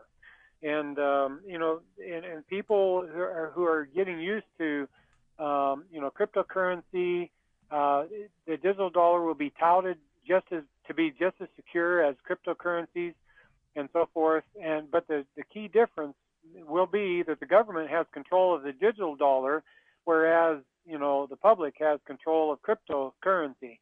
Plus, you know, cryptocurrencies depend on electricity, and if there's a EMP strike, then and we're out of power, then that would that would cripple our economic system. So, again, the safest thing to do, in my opinion, Sam, is to have you know gold and silver coinage on hand uh, or other commodities with which to barter, so that you can continue to conduct economic transactions in the marketplace, regardless of whether you have electricity, regardless of whether you have uh, any fiat dollars in your wallet. Um, so uh, I don't know. That's my solution, Sam. I, Amen. I'm sure you couldn't agree. Couldn't agree more, ladies and gentlemen. We have got to keep cash uh, alive. Uh, it's not great. Constitutional currency much better, but cash at least means that you can do transactions quote offline. Uh, without government monitoring and supervision and control, without lockdowns, whether it's something as extreme as an EMP, as Lowell mentioned, or whether it's something as simple as golly, they, you know what, a windstorm, uh, you know, knocked trees down, and therefore you don't have electricity at your house, so now you can't order in food if you need to, or anything like that, or man, you can't go out to this or that, or uh, all I'm telling you is, folks, we need to work on cash on ways one- to barter, on ways to, to transact without government electricity and the control grid being at the center of it all. Yeah, just one more point on that, Sam. Maybe I should just tell people, uh, tell folks what I do. Um, I never go to the store and purchase anything with my credit card anymore. I what I do instead is I go to the ATM and get these uh, fiat currency, these Federal Reserve notes out of the ATM, and then I go to the store and I spend my Federal Reserve notes at the store. Um, and and I do that on purpose because I want I want people, I want stores that I frequent, and I want people I deal with to know that I deal in cash, and I don't I don't like to use plastic. I I do have a credit card in order to purchase gasoline at, at service stations and so forth. Uh, I guess I could even amend my ways there and go in and, and pay for cash there too if I Yeah, where you need a credit card is if you're going to do plane tickets or some of these different things. You don't have a choice. So Yeah. there- your- point's well taken. That there's a few situations where uh, you know you've got to to use uh, plastic, but for the most part, using cash is wise, and we encourage it. And trust you me, the government let digital currency or um, you know, cryptocurrency flourish online for the public, making you believe it was a way to get away from government. But eventually, they're going to close that back door, and it's going to be as government tyrannical as it always uh, was from the beginning. They just made you believe that it was a freedom fighter move, uh, so they could gain control of it. They let that flourish on purpose, ladies and gentlemen. It's not just a mistake. You didn't just somehow escape the the system. It isn't true. It won't last. Uh, so then, what you got to do is, when you can't buy groceries, you got to get into regenerative farming, Lowell. That's what I'm uh, talking about. you betcha, man. Um, you know, and and maybe it's because of my farming background, uh, growing up on a ranch in Idaho. But boy, I feel such a great affinity to to the land, you know, to farmland and and to countryside and to timber, uh, forests and so forth, because I, I just really believe that we each need our own patch of grass. You know, we just celebrated Thanksgiving where the, the, the key lesson from Thanksgiving that we really ought to learn and hit home every time we celebrate Thanksgiving is that you is that there's a socialistic, the communistic approach to to ownership of, of food and land uh, didn't work in in at Plymouth. It didn't work in in the early colonies. They tried it. It didn't work. People were starving. But the minute they turned it back over to property owners so that you could benefit from the fruits of your own labor, then they flourished as a society, as a cult, uh, you know, as a as a people. Uh, it- the Pilgrims flourished once they did that, and that's the most important thing that we can learn from Thanksgiving is that lesson of of, uh, of, of private ownership of property, and it and and it becomes more important now for us to have private property. We need to own our property, and we need to be able to to uh, be a steward on our land, whether we, we have a garden or have an orchard or have farmland where we raise hay for cattle, whatever it is, we need farmland. Everybody needs a little bit of land where they can uh, grow their own food. Because what's happening is that a lot of our farmland is being bought up by big ag, right? Big agriculture. And, and Bill Gates is right in the middle of this. Um, some time ago, he secured um, approval to purchase 2,100 acres uh, from Capital or Campbell Farms, which is a potato grower in northeastern North Dakota, for $13.5 million. Okay, now this, along with the 270,000 other acres of farmland he's previously purchased in the U.S., makes him, Bill Gates, the largest private farmland owner in the country. This is according to Yahoo News, uh, July 5th of, of 2022, article uh, just this year.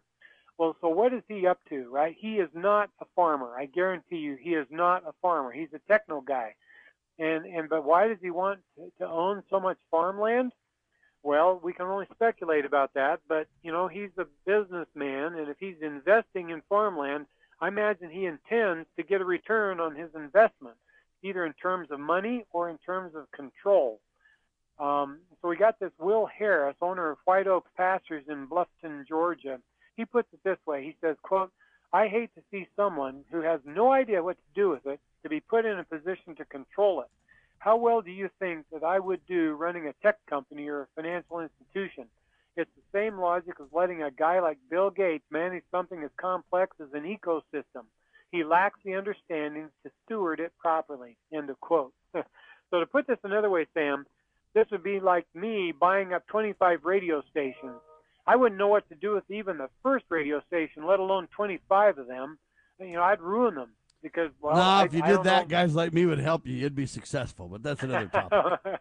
okay, well maybe so, but I'm guessing Gates, that Bill Gates is is is ruining the farmland that he owns the area that he controls too, right? I mean, I mean, how else do you explain Bill Gates buying up all this farmland?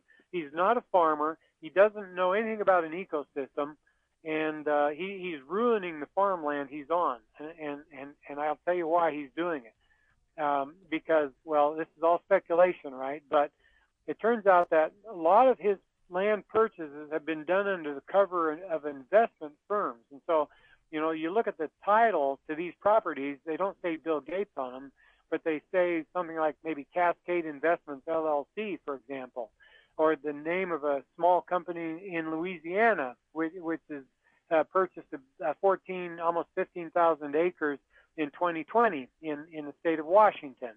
These are big tracts of land. These are hundreds and hundreds of square miles of farmland. Now, Sam, I really doubt that Bill Gates understands organic, biodynamic, or regenerative farming, and, um, Eh, which is what is needed to, to heal ecosystems and to produce truly sustainable, nourishing food for the future generations more than likely, Sam, it's my view that he'll want to gen- genetically engineer the crops that he grows on his land and maybe introduce the spike proteins that are found in the clot shot. hey, go ahead so and skip to- this break, guys. This is too good. Go ahead, Lowell. Yeah, so it's yeah, so as to immunize or to kill more people. I put immunize in quotes there because I really put kill because that's what the clot shots are doing they're killing people. Um, and so he's he's putting together right these um, these genetically modified crops, GMOs, so he can immunize or kill more people to reduce the global population by a certain percent. We have heard him on a TED Talk talking about if the if the uh, if the vaccinations uh, are successful, we'll be able to reduce the world population by 10 or 15 percent. We got him saying that in a TED Talk, and so he want he's a eu- euthan, you know, eugenicist who who wants to succeed at reducing global population by genetically engineering crops that will in turn kill people so that we have fewer of our useless eaters populating the planet. Sam, I think that's his end game. Amen to that. And there's an interesting article, by the way, in the New York Post. Headline says this Bill Gates attempts to explain why he bought more farmland than anyone else in the country. Uh, and he goes off about climate change. He goes off about farming and agriculture is important. When he gets done, nobody understood his answer. And so the bottom line is this is an, either he doesn't know, He said that his- investment group, you know, told him to buy the land. But either he doesn't know or he doesn't want to share this information. But his uh, answer was very confusing. That's quite telling. If you ask me why I bought farmland, I would tell you why. I would say, hey, I bought farmland to make sure that we have enough food for me and my neighbors and my friends and people and loved ones, and, and I'm going to make sure that they don't have GMO seeds that that uh, basically ruin the ability for seeds to continue to uh, to prosper and regenerate. Uh, in other words, these seeds that are dead after first use uh, is a concern to me, and I want to make sure we have land where real farming takes place. Uh, I want to make sure that in the uh, you know climate change reality of these goons that are lying and, and gaslighting over climate change, I want to make sure that we have uh, food and that we understand. I want to tie myself to the earth. I want to. I'd have a lot of answers, but he didn't have any, and I find that very scary and telling, Lowell. I do too, Sam. And and just so people know, we're not doing pure speculation here. Let's look at his track record uh, in Africa, for example.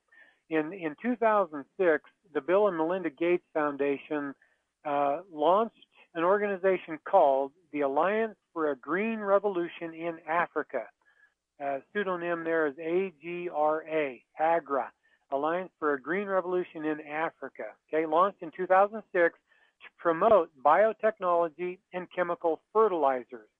But after one decade, AGRA's influence has significantly worsened the situation in the 18 African nations targeted by this philanthropic endeavor. Hunger under AGRA's direction increased by 30%, and rural poverty rose dramatically.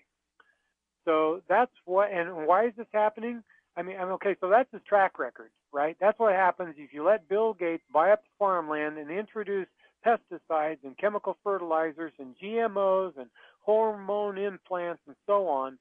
That will result in these horrible unintended consequences that adversely impact our land, our water, our climate, our livestock, our, our gardens and orchards, and everything about it. It adversely impacts those things. And so Now, Bill Gates also has investments in seeds that produce only once. This technology where seeds don't spontaneously reproduce uh, like they used to, Lowell. That's another interesting twist, right? Yes, the GMO genetically modified organisms they they they don't uh, they they create them so that they will not reproduce. Right? You can plant the seed, it'll grow into a plant, but that plant will be infertile. Will, won't be able. You can't use the seeds from that plant to grow additional crops. In other words, they're thwarting the plan of God, which is that the you know he plants herbs of the field in in in his garden in on, on planet Earth. They're, they're supposed to multiply and replenish, right? And they but but if the Bill Gates approach is you you only grow once and then you die, right? I mean that's And this is why we say regenerative farming is more important than ever before. Bill Gates uh, in serious question about his agenda. But here's what's interesting: not only are the seeds being intentionally stopped, now we're finding out that COVID creates fertility fertility problems, etc. Now there's a new Israeli study out, and it shows that male fertil- fertility has plummeted 62% worldwide and is accelerating, according to Breitbart. The Human Reproduction Update Journal reports that sperm counts dropped by 62% over the last 15 years, and it is picking up pace.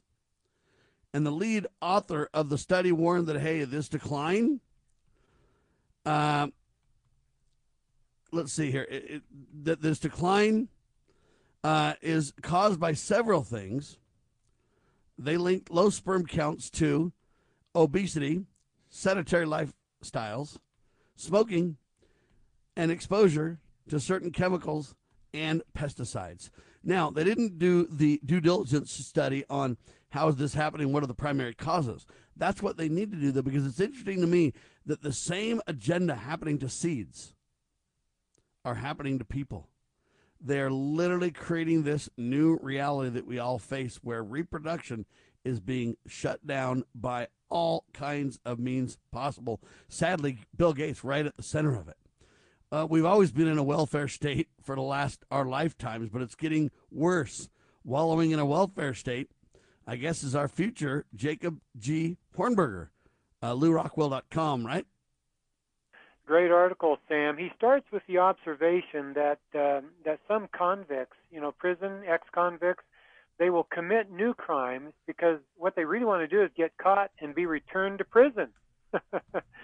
now, most of us uh, on the outside here would think that's counterintuitive, but you know, Hornberger is saying this this behavior really should not surprise us. He says in prison, the state takes care of prisoners, right? They provide them the food, the housing, everything they need, health care, clothing. Um, in fact, in some prisons, prisoners even get a paying job so they can feel productive in prison while they work while they're in prison, right? And so much of the time, these prisoners are free to lie around, relax in their cells, watch television, play basketball, lift weights, you know, whatever. Um, and sometimes prisoners are even provided a formal education. And of course, I'm, I'm all for that, you know, and education is good. And, um, and the best part of all of this is that it is free. in other words, these convicts, they trade freedom for security. Where have we heard that before, Sam? Mr. Ben Franklin, right? Um, if the state tosses these guys out of prison, they'll they become responsible for for themselves and for their own well-being, and that's not easy, right? That's harder. They need money to buy food, housing, a car, and other things. This means they need to find and keep a job. Well, it's just better to trade liberty for security. You know, these ex-convicts, they'd rather be in prison where they don't have to work uh, to, to, you know, to, to feed their faith. And and so Hornberger says this phenomenon shouldn't surprise us really because it's no different from the welfare state in which we live currently, right? Most people have traded liberty for that, what they think is security. he says, quote, the purpose of government in a welfare state is to take care of the citizenry, not only by providing them with government doles, but also by restricting their range of choices so that they don't have to experience excess anxiety, end of quote. you know, I never thought about the mental part, but yeah, if you have choices to make, apparently that's uh, that makes a person anxious. you know, freedom freedom can be dangerous. You have to make choices out here. Interesting. Well, you know, you think about it, Sam. Eh, that's that's what Social Security and Medicare uh, is all about, right? The government takes care of people when they get old. They don't have to worry about starving to death or dying in the street from some disease. The government will take care of them. What about public schools? Eh, they, that's to educate or to propagandize our children, so parents are relieved of that responsibility. Didn't God give parents responsibility to educate their children? And how many parents today? Yes, not are, only not only the responsibility, but the commandment, the obligation. Right. This isn't just And- a responsibility. This is a mandate for parents uh, to be responsible for children. Right. and and yet the welfare state turns it on its head. It repudiates what God commands. Uh, what about education grants and loans? Isn't that what they're all about, right? To help young people get an education. Well, it's creating dependency. What about the FDIC, right? The federal, uh, uh, I can't remember what that stands for, but basically Deposit in, insur, uh, Depositors Insurance Corporation. Um, it assures people that they won't lose their money in the event of a bank failure, right? So we got that security. What about public housing? This means low cost housing for the poor, creating more dependency. Food stamps, it ensures that the poor won't go hungry. Medicaid ensures that the poor can get health care. Farm subsidies helps needy farmers. Corporate bailouts help needy corporations. Drug laws help to keep people healthy, right? They ensure that people who deal drugs get punished. Immigration control uh, they, that helps protect us from uh, from immigrant invaders. What about trade wars and trade restrictions? Well, that that those are designed to protect us from foreigners who would dump cheap products here. The military-industrial complex and all the spy agencies uh, theoretically keep us safe from terrorists, from drug dealers, from illegal immigrants, from Muslims, from communists, and everyone else who wants to invade the U.S. and conquer us. Are we seeing a pattern here? All the lies, all the, the, the constituent parts of the federal welfare state in which we find ourselves, Sam? I mean, so should, should anyone be surprised that convicts want to get back into prison, uh, who readily trade yeah, it's like a liberty boys club security? in there. what was that? It's like a boys club in there, buddy. Oh yeah, it, it's a fun place to be. Um, but that's the where the the current welfare warfare state around us. You know, we live in this welfare state today. Look at uh, everything I just named, everything that Jacob G. Hornberger put in his article. You know, public housing, food stamps, public education, bailouts of all kinds. We are so used to this that we that, that, that you know we just accept these handouts, we accept these government bailouts, and uh, so we really shouldn't be surprised when the ex-convicts they commit crimes so they can get back into prison. It almost it almost makes you wonder if we're a big prison on the outside in a sense, ladies and gentlemen, because a government big enough to give you everything you need and or want is also big enough to take everything that you have, ladies and gentlemen. Remember that as we wrap up the show today. One final topic that I want to get your take on. Elon Musk now says that he would back Ron DeSantis for president in 2024. It's heating up, but I don't see a single person that I'd vote for yet, lol. well, that's right on, Sam. You know, until Ron Paul runs or someone like Ron Paul runs, I really don't see anybody out there either. But this just underscores the importance of our of, of taking an interest in local politics, right? But we can't do much to affect national politics, but we can do a whole lot that will affect local politics. And it's really the local uh, jurisdictions that can help to um, erect barriers against the encroachment upon our liberties by the larger uh, government, by the general government, and by the state government, right? If we have a we have local government and, state government and state legislatures with backbone who will, you know, stop the general government from from um, their overreach and from their tyrannical overreach, then we'll be okay. You know, it, it won't really matter who's president um, if um, if we have a strong governor, if we have a strong legislature, and if we have strong people in local offices. I'm talking about sheriffs and county clerks and so forth uh, who understand the proper role of government, then I, I don't particularly care who gets elected president of the general government, Sam. I'm voting for Lowell and Dr. Scott Bradley. That's who I'm voting for, people. Lowell's right on the local reality, ladies and gentlemen. We've got a role to play in this wonderful country. And I know there's a lot of things that are of great concern coming down the pike. But I'm telling you, if we turn to God Almighty and repent, if we focus on the fundamental unit of our uh, society, the family, a traditional God ordained family with one man, one woman married, welcoming children to the relationship, etc.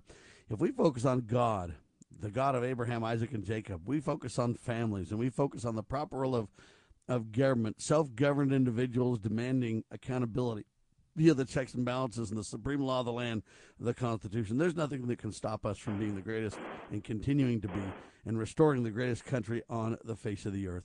And that's why we focus so hard on those things because we believe that's where the solutions are. I know things look pretty negative and pretty concerning, but folks, we've got to trust in God. We've got to do our best, trust in those around us. Uh, and we've got to provide tremendous leadership. And that's what this show is about, Lowell. Providing guidance and leadership and clarity on the issues of the day in a meaningful way to help people understand the founding fathers' viewpoints, what they did in their day, and then how we can take that in, in modern times and apply the same tried, true, tested principles to our lives, maximizing liberty uh, by appealing to God's rule of law. Lowell? Exactly right, Sam. Let's uh, get out of debt. Let's change our habits. Let's recognize some of the trappings of the welfare state around us and, and work to get out of them. Let's reject this welfare state around us. Let's be independent and self reliant. Sam? CampaignForLiberty.org is the website around the country. Lowell is our regional state director, if you will. Uh, and he does a wonderful job, and we encourage you to get involved with Campaign for Liberty everywhere wherever you are. Find your leader and get involved in meaningful ways. For Dr. Scott Bradley, last hour, Lowell Nelson and Sam Bushman, we declare this nation shall endure. LovingLiberty.net. Spread the word, share the love, live and on demand radio, free at your fingertips. We declare this nation shall endure. God save the Republic of the United States of America.